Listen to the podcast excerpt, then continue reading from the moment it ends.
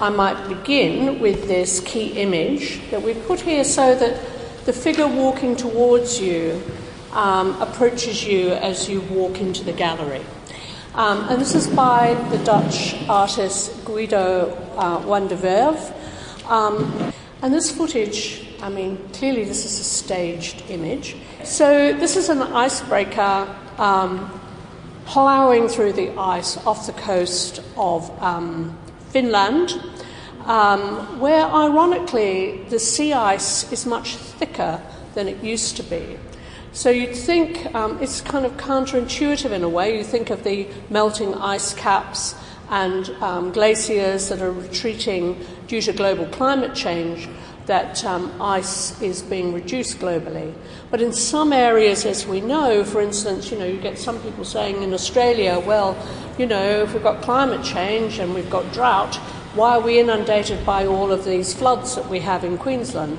It's because um, when you get a, a, such a, a, massive global change in um, global um, temperatures and ocean warming and so forth, it can have quite different effects in different regions. So it basically destabilizes the whole weather system.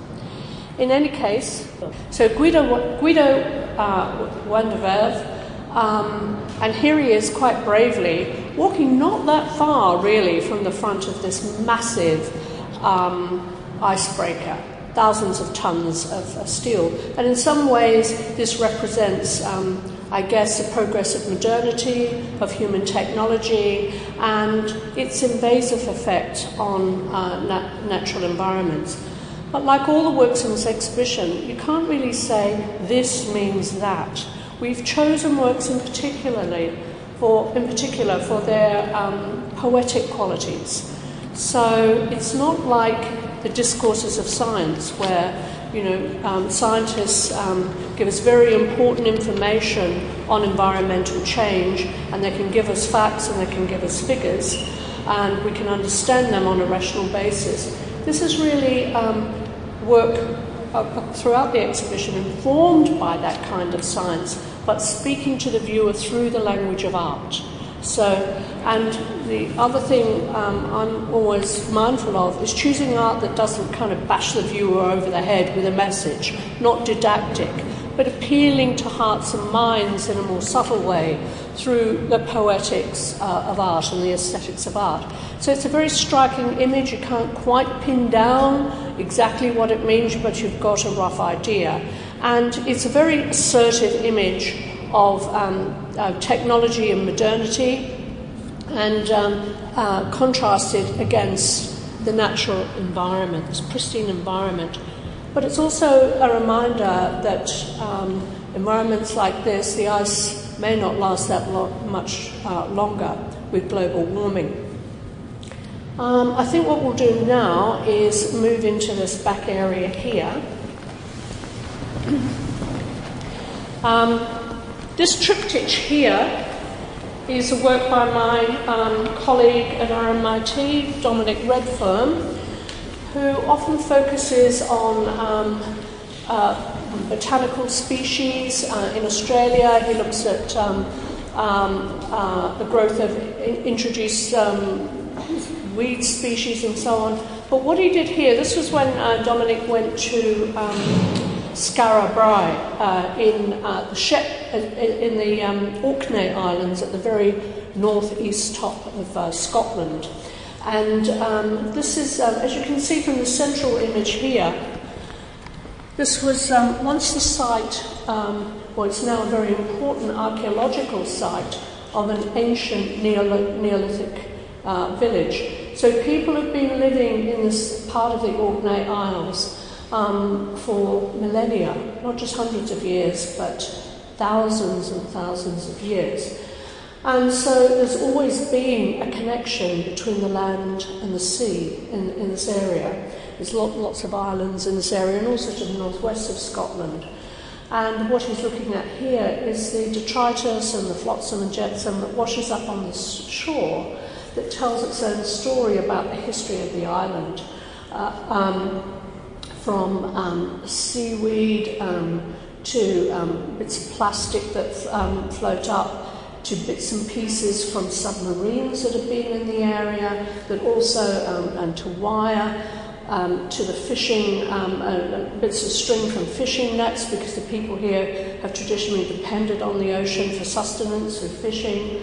And uh, it also records a long history, if you like, of this region um, which was quite, um, it was quite strategic to the British Isles during um, the Second World War, and so submarines were around the island and so forth. So there's bits of submarine netting, all sorts of things, and it's as if these objects um, are the kind of um, it's a kind of an archaeological approach, if you like, um, to uh, the history of um, human relationship with the ocean and the shore in, in this region.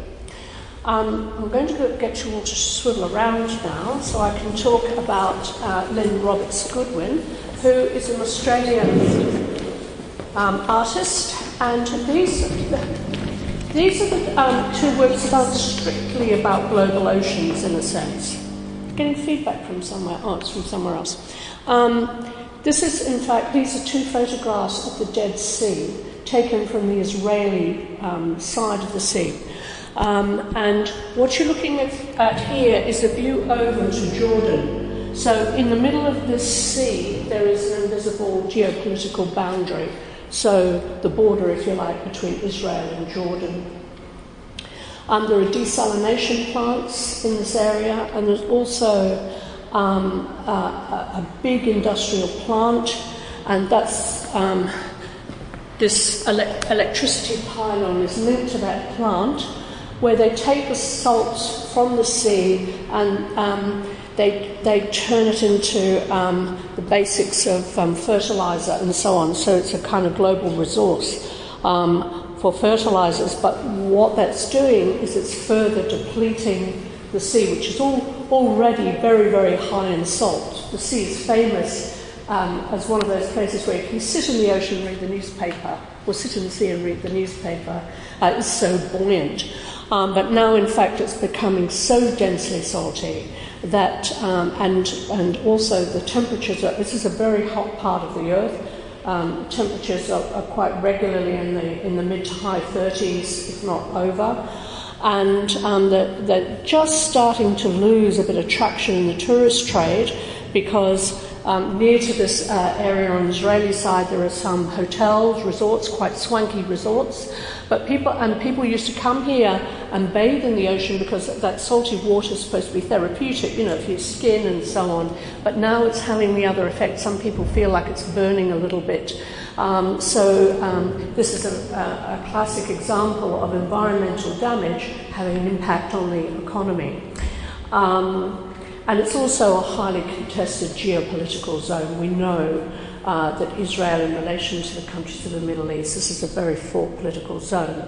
So it's not as if this artist has just kind of arbitrarily chosen the site. She's chosen it very carefully as an instance of um, a place, a place on Earth that's both highly contested and being eroded quite significantly um, by ecological decay. And now I'm going to take you into our magic blue cave. So follow me. Not blue cave. Oh, that one. No, not the Can we just go into the oh. teamLab? Just oh, okay. We're wanted in this one here. Okay. Um, okay. Blue cave later, it seems. Okay. Okay, this work here is by. I'll wait until a few of you come forward. Come round.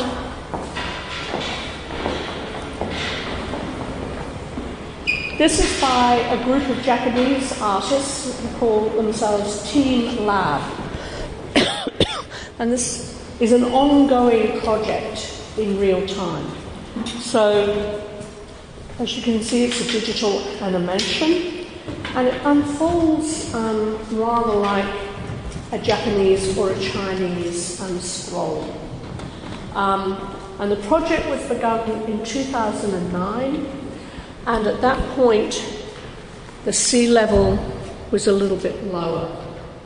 Over to the right there, That's a record of the sh- subtle shifts in sea ocean rise globally on that little screen to the far right. And that's what's occurring now as we speak, that, you know, there are changes going on. So the ocean is getting, with global warming and the melting of the ice, um, the sea levels are rising. Now, there are all sorts of scenarios as to how extreme that can be. With two, two degrees global warming, it will reach a certain level um, that's going to be very, very difficult to cope with by, if we go to three degrees global warming, um, it's going to be pretty much catastrophic, and a lot of our cities are going to be um, ha- having to deal um, with the incursion of the ocean on the coast. So, this is, um, you know, tracking this process in real time. Hopefully, if we mitigate against global climate change, it will remain pretty much level. But if we don't, eventually it will go up and cover, and cover the land completely. In a way, the image directly behind you, um, if you swivel around um, to look at the um, iceberg, this is by the British artist Chris Wainwright, and um, there is a, in England quite a well known um, environmental, long term environmental art project called Cape Farewell. And what these guys do is they get a big sailing ship. James, you'll know about this. Um, and they go up into the Arctic region and they take very well known artists, writers, filmmakers, uh, choreographers, um, a whole range of people working in the cultural field to respond to the changes that are happening in the Arctic region.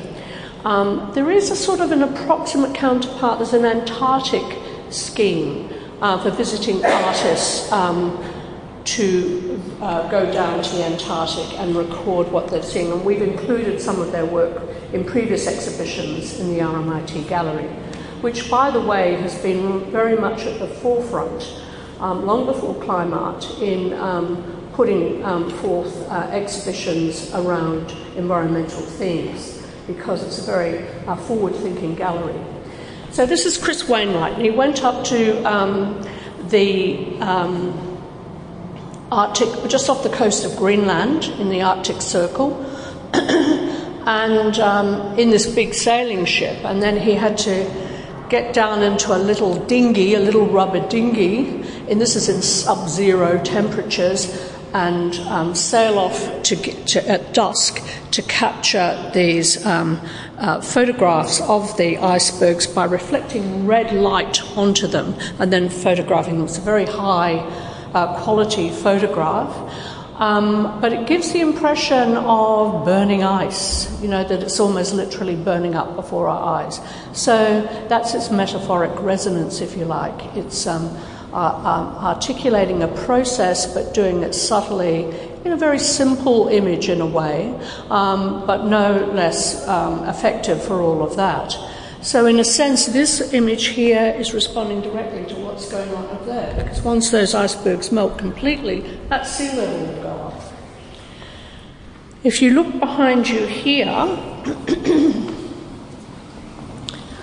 um, this is the work of um, the Australian artist Janet Laurence, um, who for a long time now has been focusing on the erosion of um, our Great Barrier Reef here in Australia, which is, I'm sure you'll know, is a UNESCO um, uh, a site, uh, should be under um, um, global protection.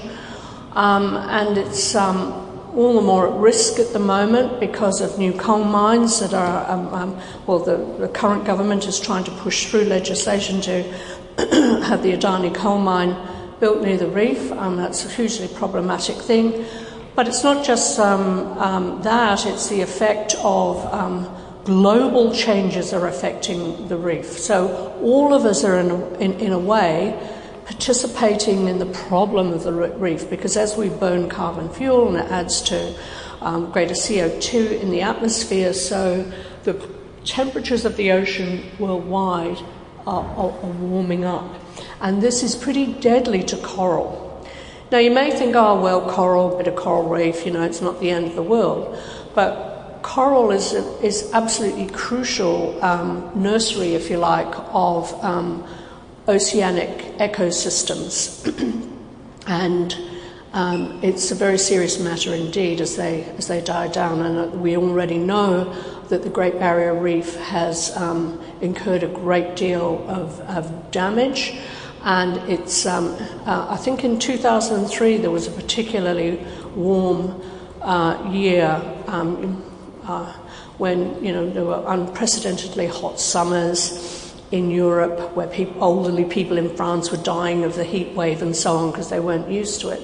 And that led to um, a jump in the um, uh, global temperatures. And this affected the warming, and a lot of the reef um, suffered uh, in that year, and it alternates a little bit from year to year, but gradually, gradually, gradually, it's deteriorating very significantly, and it would be terrible to lose this. Um, and I hope that when we get through to look at the Lynette Wallworth um, piece in the building to uh, in the gallery at the front um, right hand side as we go up, which I'll show you, that shows you just what is at stake at losing um, this, these sorts of marine ecosystems, which are marvelously diverse and beautiful.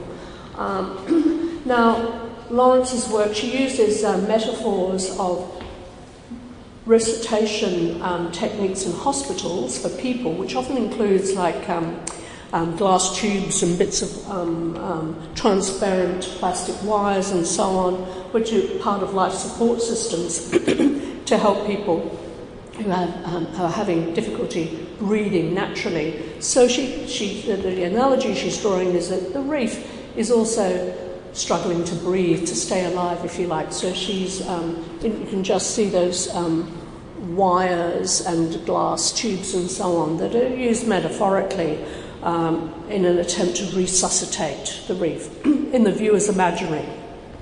So if we swivel around, we look behind us, this is a work by um, Jason deCaires Taylor, um, who is a British artist who makes underwater sculptures all around the world. And uh, this one is was just just recently finished this year. This is the first time this work's been shown shown in Australia, and it's of this sort of like fantasy child figure. Um, looking at his or her own reflection in this big mirror that's also reflecting the surface of the water as seen below. And you can see the diver coming in there um, to take a photo or to illuminate it. Um, and this is just off the coast of um, Spain in a shallow part of the Atlantic. and I'm going to show you another couple of images by deCaires Taylor. I'm sorry, we've got that in the other room, and I'm going to show you now, so follow me.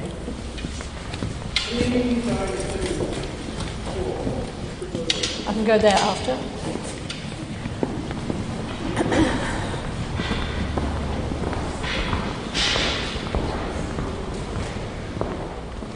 So, just to recap, I don't know why I overlooked this last time.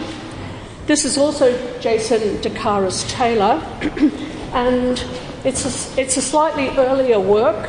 This is 2011, and this is in the Sea of Cancun, off the coast of uh, Mexico, in the Caribbean. And we've used this in a way as a kind of a keynote image, because here he is, your classic couch potato, stuffing himself with junk food, idly watching the TV. It's an image that just screams passive consumption. And this is our problem.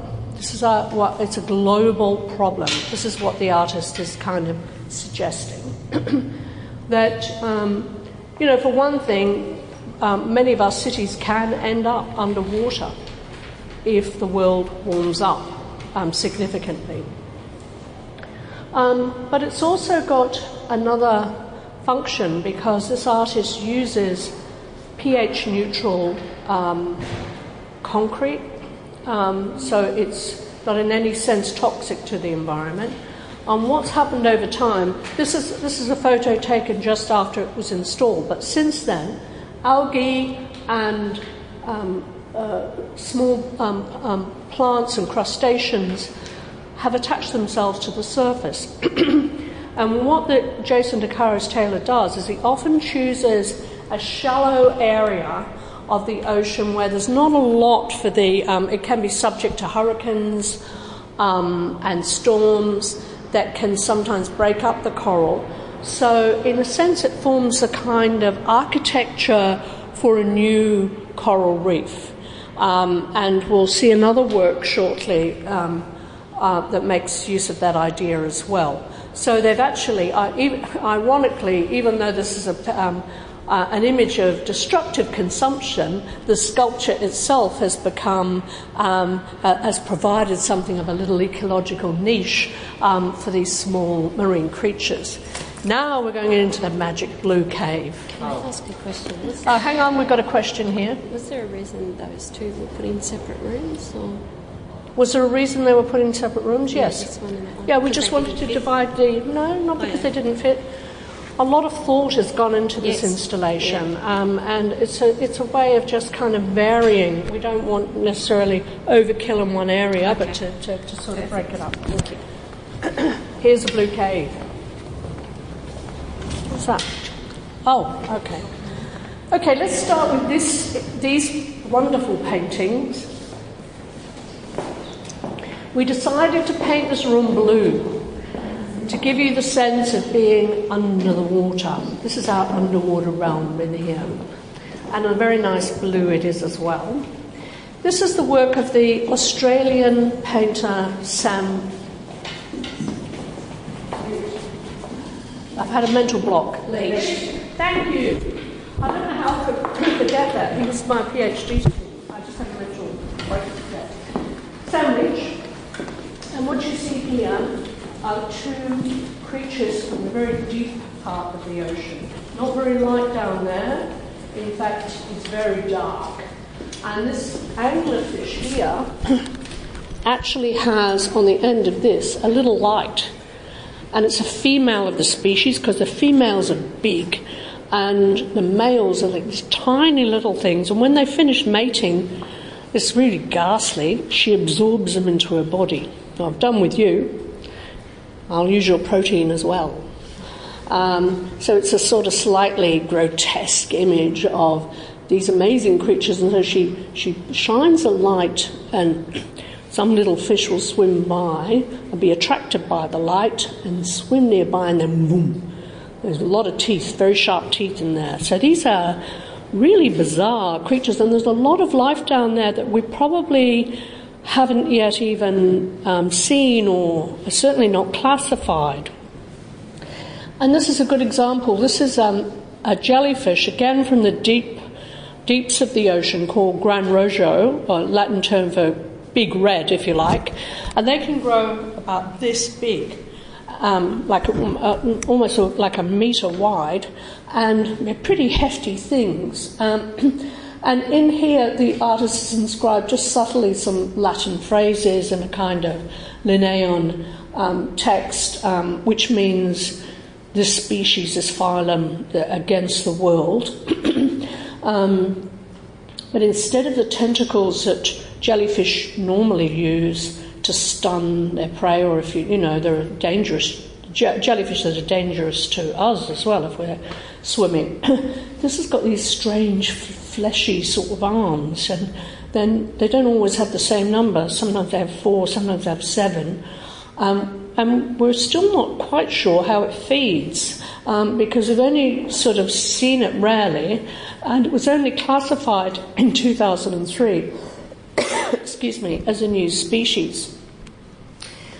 Um, this creature down here in this stomach work, this is by, she was originally um, from Germany, Marianne Neuendecker, um, and now she lives in the UK. She teaches at a, an art school in Bath in the UK. Um, and this is um, a deep sea giant squid that was found and taken to the Museum of Natural History in London, and it was kept in the basement in a great big tank of formalin or formaldehyde. And this is exactly the same image. She's doubled it up to give a sense of emphasis to just how long this creature is. And um, when you, if, if you take the time, there are also sort of subtle sound effects that you can listen to through the earphones, but you get a sense of its size. And she's also not um, ignoring the fact that it's decayed a little bit. So any of these creatures that are pulled out of their own world into ours suffer decay um, because they're exposed to light, to air, to heat, and so on. And, and so she just simply records how these species are um, kept in natural history museums. The image on the far wall, however, is more poetic in its resonance. And this is by the English artist Emma Critchley. And um, if you look, that's the image that's projected on the wall. It's called Passage. Um, now, there's quite a bit going on here. Um, she also collaborated with a guy called John Roach, who's a sound artist.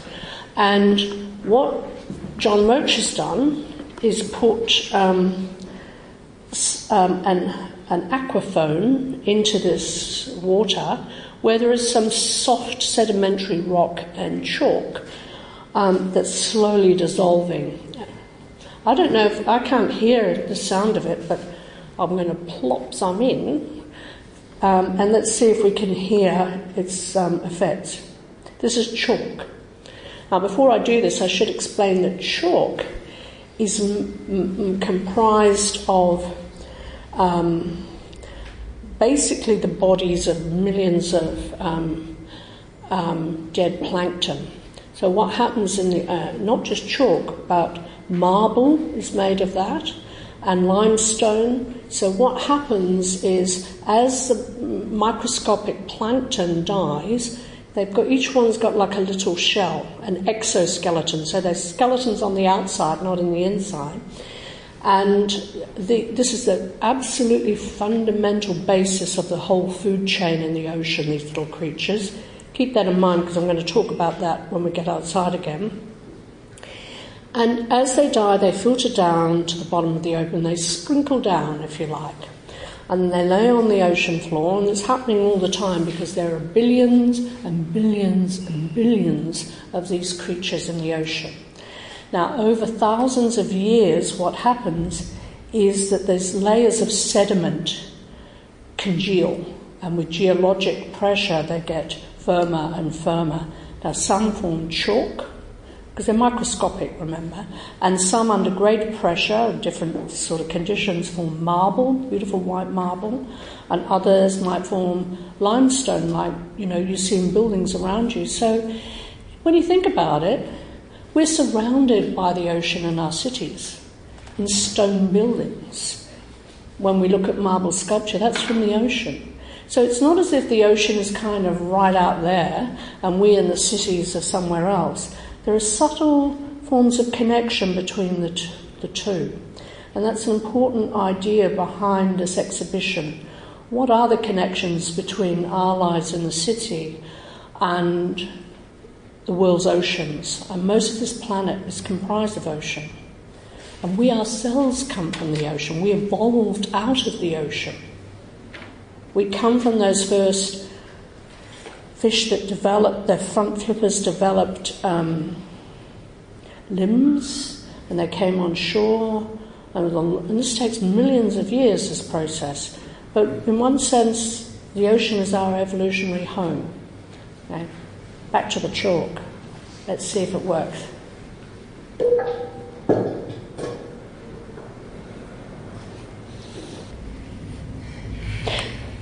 Okay, so what's going on here? On, we've got kind of got a, a tension between the image and the object. So what's it? Oh, have I done that? So what? What's suggested by the image in this passage? This is really about a passage of time. because there's a sense in which the oceans are about deep time, not just deep physically, but deep in, in eons, in thousands of years. And cliffs like this form out of sedimentary rock. Okay? Um, now you can see the surface, that's how it looks from below.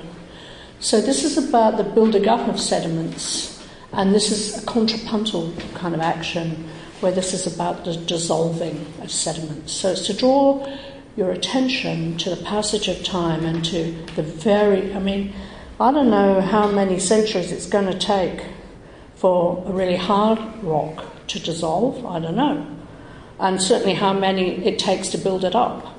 But it's a very, very long time. And it's hard for us to imagine deep time because we're used to thinking in, well, as a matter of fact, we're used to thinking in five year electoral cycle time, short time, expedient time. At the very most, we might think of our three score years and ten, our parents, our grandparents, but it's pretty hard for us to kind of think historically beyond that. But some of us do. We think of human histories, and then there's this massive period of non human history from which we come. It's not as if we're separate from it.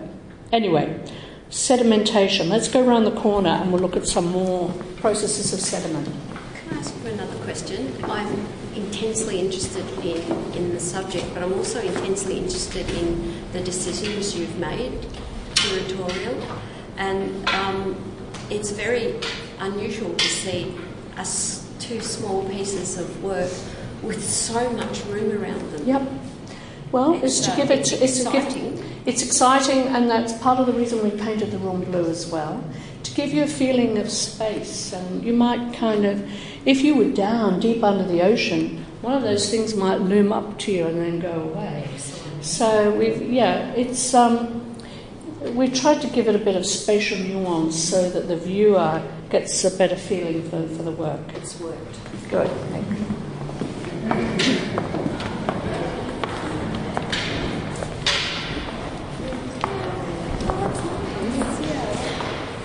Okay. Um, because we were talking about sedimentation before, let me draw your attention to this piece. Now, this is by the Scottish artist Anne Bevan, who, oddly enough, comes from Orkney, where that piece was um, made by an Australian artist. And this piece is called Sprinkle. And you can see that what it's doing is kind of alluding to, it's not describing directly, but it's suggesting this process of sedimentation. And you know, when I was talking about the plankton, the teeny little creatures in there, remember I was talking about that? That's what they look like when they're magnified under a very powerful microscope. So, and that's these are the two dimensional prints of these magnified cre- microscopic creatures. But she worked with scientists at the University of Edinburgh to get these images down. And this is a 3D print of the same creature, magnified thousands of times, because you can't see them with the human eye. They're very, very, very tiny. And the creature that lived inside this built this exoskeleton, a shell, if you like. You know how, like, shrimps have shells, lobsters have shells? They're their skeleton. Now, skeletons on the outside of their body, their exoskeleton. And the problem with creatures with exoskeletons now in the ocean is they're in trouble because of the problem of ocean acidification. Now, what happens globally is that the oceans form a kind of sink, clean up the CO2 in the atmosphere. That happens naturally anyway. But now the oceans are under deep strain because They've got excess CO2, excess carbon dioxide that they're absorbing into the oceans. And what this is doing is making the ocean more acidic. Now, it's not the case that these creatures have, it's not like the acid is burning into their shell. The problem is in the chemistry of the ocean, so that the pH balance in the ocean, the alkaline level, when it's natural and it's not affected by CO2, has a thing called calcium carbonate in it. And, that, and these creatures draw the calcium carbonate from the ocean and they build their shell as they grow. But now they can't do it properly. They're being, it's a terrible thing that's happening. They can't fully form their shells. And the problem is, these, everything in the ocean depends on these creatures, from krill and little fish all the way up to whales and seals and dolphins, turtles, everything depends on that because the whole food chain comes down to the plankton. And if you destroy the plankton, you're going to get a dead ocean. Completely dead ocean. So, what's happening to these little things is very, very important. Now, here's an Australian artist dealing with this idea. Her name is Debbie Symons, and she made this um, animation of a sea butterfly. They're called sea butterflies, but she's called this work the butterfly effect. Have you ever heard that thing about the butterfly effect? Like a butterfly flaps its wings in the Amazon jungle and there's a storm on, in China, something like that. In other words, it's about complexity theory that one little um, change that happens can have unforeseen consequences on the, in, in, and much larger consequences. Um, not always, but it can do.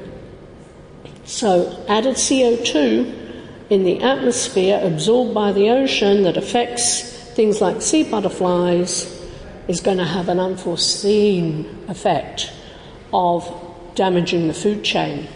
And so, what she does with this, this is she, across the bottom of the screen there, Every now and then you'll see the level of the pH levels of the ocean from pre industrial times to now.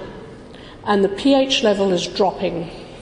The alkaline level is dropping as the acidity rises, obviously.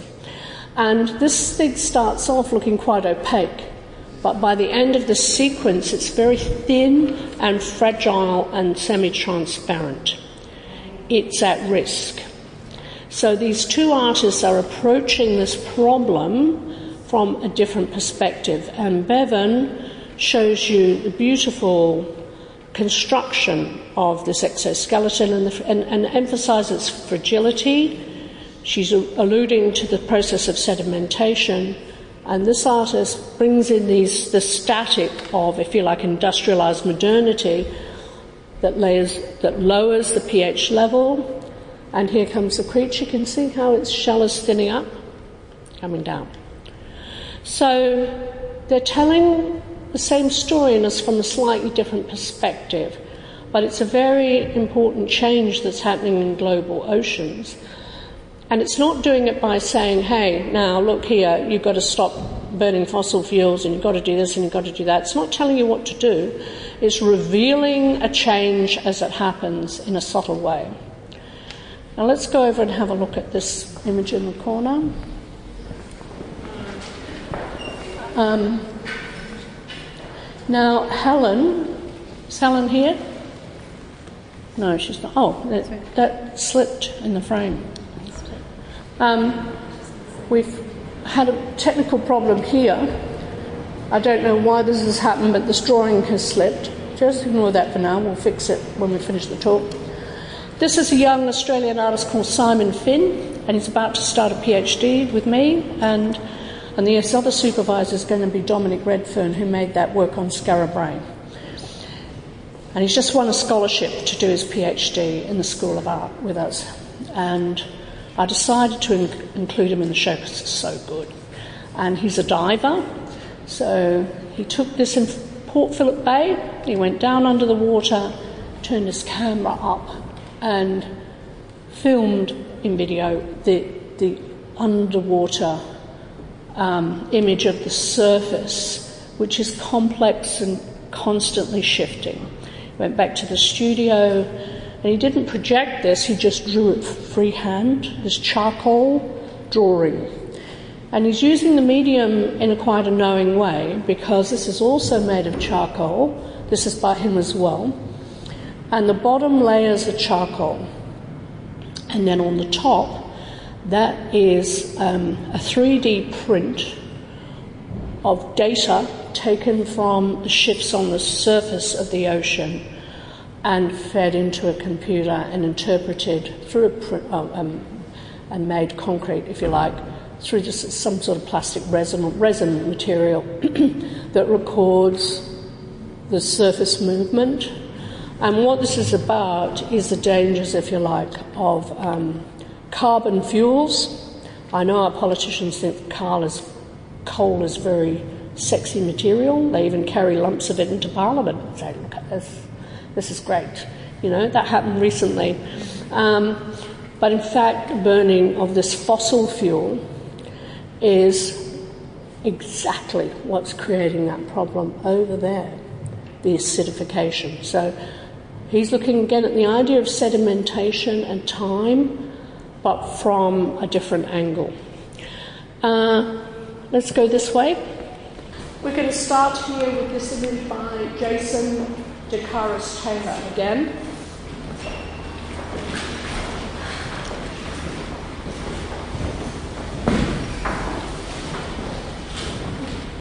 And this work is off the coast of Spain again. He's only just completed that. This is the first time this work's been seen in Australia. And this work is called Crossing the Rubicon. Who knows what crossing the Rubicon means? Anyone? Okay. I'll suggest that the reason you're not sure what this means is that people don't are not taught classic, the classics anymore in schools. Um, crossing the Rubicon refers to a time when Julius Caesar, who'd been up in Germany telling the Germans what, well, it wasn't called Germany then, but up north of uh, Italy, telling people what to do and how to live the um, uh, Roman way of life, in other words, conquering territory beyond um, Rome, decided that he would go back to Rome and take control and he was making his way back down to, to Rome. And in the north of Italy, there's a river called the Rubicon. And he knew that once he crossed that river, his fate was sealed. And the fate of Rome was sealed. Because if he took his army over that river, the people in Rome would realize he was coming and he was coming to take control. So once he crossed the river, that was it. It was a point of no return. If you like, it was a tipping point. And it's just used in common discourse. Crossing the Rubicon means, well, you've crossed it, can't go back now. Your course is set, the die is cast. It's just a metaphor for that process. But it's a watery metaphor because it's a river, the Rubicon.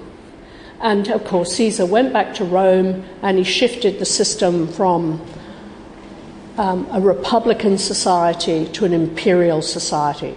And, that, um, and so it was less democratic, and he took control. And that was an important shift in the history of the Roman Empire. Anyway, he didn't come to hear about the history of the Roman Empire, came to hear about um, these works. So Jason deCaires Taylor's chosen this um, term to describe a process. And he says really what he's saying here is these figures underneath the water in the Atlantic off the Spanish coast are walking towards this huge wall. Now, he's used the wall knowingly. We all know that walls, the idea of building walls to keep people out, keep, keep people in, is pretty current in, let's say, in American politics at least. But it also repre- represents um, a turning point. Once these people go through the portal of that wall, he's suggesting it's a gate, you can't quite see it here, but it's a gate or a portal. It's up to us to decide what kind of world is going to be on the other side. Are we going to walk into a dead ocean? We could. There are now parts of the oceans in the world that are completely dead. Completely dead, no life. Luckily, they're only small at the moment. But if if the planet gets warmer, if CO2 continues to rise as dramatically as it has in the last hundred years and more, or you know, it's getting more and more rapid, then what they're going to find on the other side of that wall is not going to look very good at all. If, on the other hand, we realize what's going on and we turn it around, we can make a difference. Okay? So that's what this work is about. It's about the common people walking towards this future, this t- tipping point. Which way, which way are we going to go? Are we going to take these environmental problems seriously? Or are we just going to kind of business as, business as usual? So that's what this work is about. But it's subtle. You know, you walk in, you think, you know, I could be there. People do go and, and visit these works, by the way. They get in wetsuits, tourists, and they go down and look at these marvellous sculpture. And, some, and uh, after a few years, this will be covered. Hopefully, it will be covered in algae and coral. It's in an area um, that's subject to uh, storms and so on. So we'll find something of an anchor, if you like, for sea life. Um, or it could get more and more polluted. Um, so there's a question mark here, and these are just ordinary people. They're you and me. Um, now let's have a look at some other form. We've talked about ocean, acidification. There's also another, um, various forms of pollution happening in the world's oceans. Okay? There's ocean acidification, which is a very serious problem, particularly in the very cold subpolar oceans, because the chemistry there is different. I won't bore you with the explanation. There are also the sonic pollution. It's been found that whales and marine mammals, dolphins and so on, are deeply affected by sound, um, you know, big, big engines and military ships and submarines and so on. You know, it's like they're living in the middle of a noisy city sometimes. They're affected by the sound. Metal pollution, heavy metals, you know. I don't know if you know this, but you're not supposed to eat um, um, a piece of fish from a big fish like a marlin more than once a week, and that's because the mercury levels in the fish are very high. So that's what they say anyway. The diet, dietitians say you shouldn't have that kind of fish too often. If you had it every meal, you probably end up with a bit of mercury overload because of metal, heavy metal pollutions in the ocean. Another form of pollution is plastic, and that happens at two levels. On the one hand, it's like an eyesore. There's this place in the middle of the, well, in every ocean now there's a plastic, an area of plastic, in every gyre. I should explain what a gyre is. In every, there are big, five big gyres in, uh, which are like G Y R E. These are like these big um, circulatory currents that run in the ocean. That's just a natural part of the ocean. And what's happened is the more junk we throw into the ocean, they go into these big gyres, and they end up as like these big floating islands of rubbish, plastic rubbish. And it doesn't break down properly. Now, it does break down to some extent, it, it breaks down the um, bottles, like you see here. This is by a Mexican artist called Alejandro Duran, and that's off the coast of Mexico. Rubbish from all over the world ends up on the coast of Mexico, and he sorts it out, puts it in different colours, and he makes images out of it. This is called algae. algae. Um, and this is by an Australian artist, um, Steve Halley. And how many of these? Um, what's depicted in this image is 5,982 plastic bottles. And this work was made in 2010, okay? So that nearly 6,000 bottles. That's how many plastic bottles are produced in one second globally. One second. So Imagine the time I've been talking. I've been talking for nearly an hour. You could fill the gallery with those plastic bottles, okay? And a lot of them end up in the ocean. They end up on different shorelines and so on. Australian rubbish has been found in Mexico. He's, he found a, a tin of, um, I don't know, some kind of um, metal spray or something uh, from Australia. But from every, all over the world. You think of the great southern ocean near Antarctica as this big, pure, beautiful, wild ocean. it's full now of microplastics. I'm going to talk about microplastics in a minute. But plastic breaks down a little bit, bits and pieces, and so on. And then seabirds in the middle of the Pacific, where there's the biggest, it's called the Great Pacific Garbage Patch. And we don't exactly know how big it is, but I've seen photos that show it like it's as far, rubbish floating as far as the eye can see.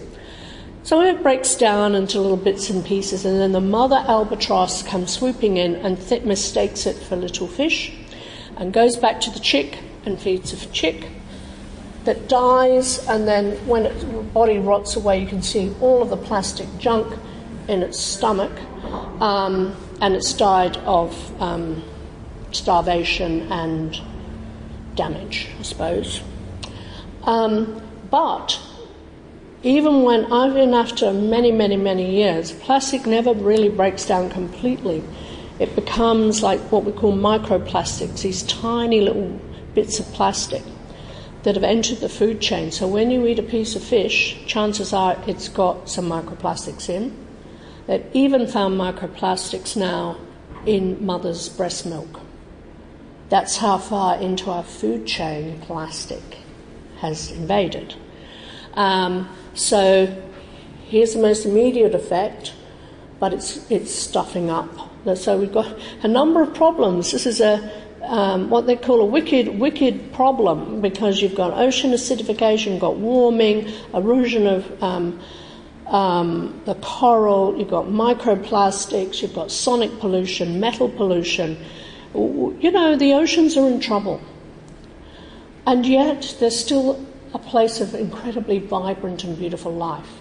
So we haven't screwed them up completely. Um, um, now, that video is just starting up, so I'll talk about this work.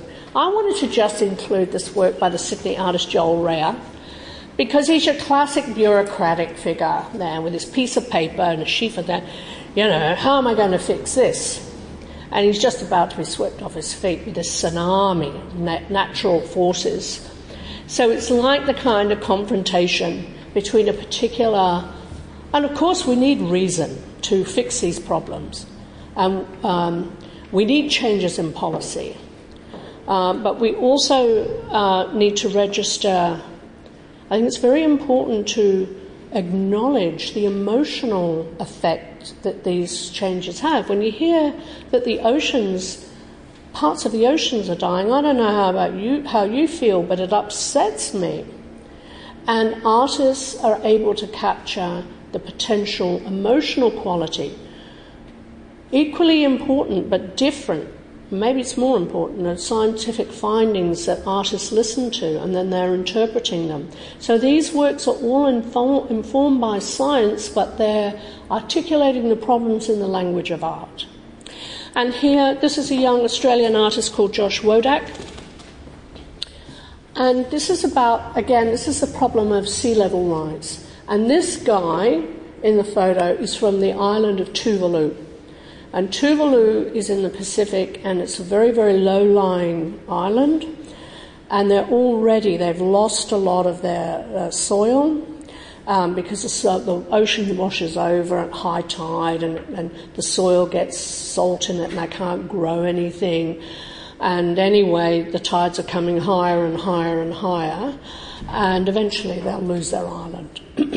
Where will they go? Um, I think recently a couple of our esteemed politicians were caught on camera joking about, about this problem. Well, it's not a joke for these guys because if they stay at home, they're going to have difficulty breathing. So that's what this work is about. Now, we've heard a lot of grim thing, things about the ocean, but it's very important to me that we don't just think about the problems as a kind of which can leave you feeling, well, wow, it's stuff basically, leave you with a feeling of despair. Some of these works also have a curiously resonant poetic beauty and I wanted to capture that as well because it shows us how precious these oceans are. Yes, we've got serious problems, but we're not yet at a point where we may, we may as well just give up. We're far from that point. So it's a kind of a little urge to, to action going on here, or more reflective thought at the very least. Um, maybe a capacity to just examine your own felt emotion about these changes. You know, often in public discourse, emotions are trivialized. I once did an interview after I curated a show called 2112 Imagining the Future. And what I did was I invited artists from all around the world to imagine how the world would look in 100 years' time. It was a really um, well received exhibition. and a lot of the artists were worried about the environment. Others had other ideas. Um, but I went on radio onto a program on the Radio National called Future Tense and the guy was asking about the exhibition because they often talk about the future on the show. It's called Future Tense. They talk about science fiction and so on. And then he said to me, Oh, so I guess, you know, your show's a bit touchy feely. And I said, Yeah, it's exactly what it is touchy feely. That's what it is. And he, he was a bit taken aback because he thought I'd say, Oh, no, it's all about reason and, you know, da da da da da. Well, no, it's based, it's based on reason but it examines we're not just about reason, we're also, our lives are emotional lives as well. We feel things um, emotionally in our hearts and our bodies as well as in our minds. You can't separate them. And I think it's important to examine how we feel about these changes that are going on. Okay, and one of the ways we can feel is this sense of sheer wonder about the diversity, the biodiversity, and the richness of life in the oceans, which is the focus of the next um, room. So we'll go and have a look.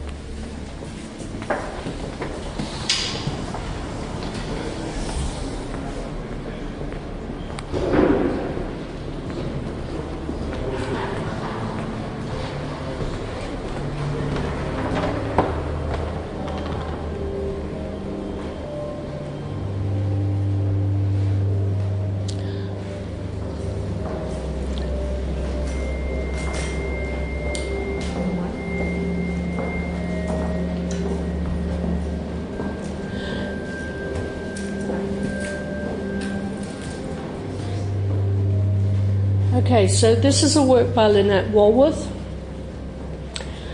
And basically, that's what this work is about showing the complexity and the biodiversity of uh, the underwater world and the sheer beauty of the underwater world. Now, this world still exists out there, it's not all doom and gloom, it's incredible diversity. Um, and I'd just like to remind you before I conclude that idea I referred to when we were over in the Blue Room that this is our evolutionary home. This is the source from which we came. Um, there's a very good book, um, trying to remember the author. the author's name might come to me in a minute, but the title of the book is called Your Inner Fish if you just Google your inner fish, you'll get the title. I can't remember the author's name, but it's about how we evolved from the ocean. Our limbs, our lungs, everything. Of course, it takes millions and millions of years, but it's not as if we're entirely separate from, from this ocean.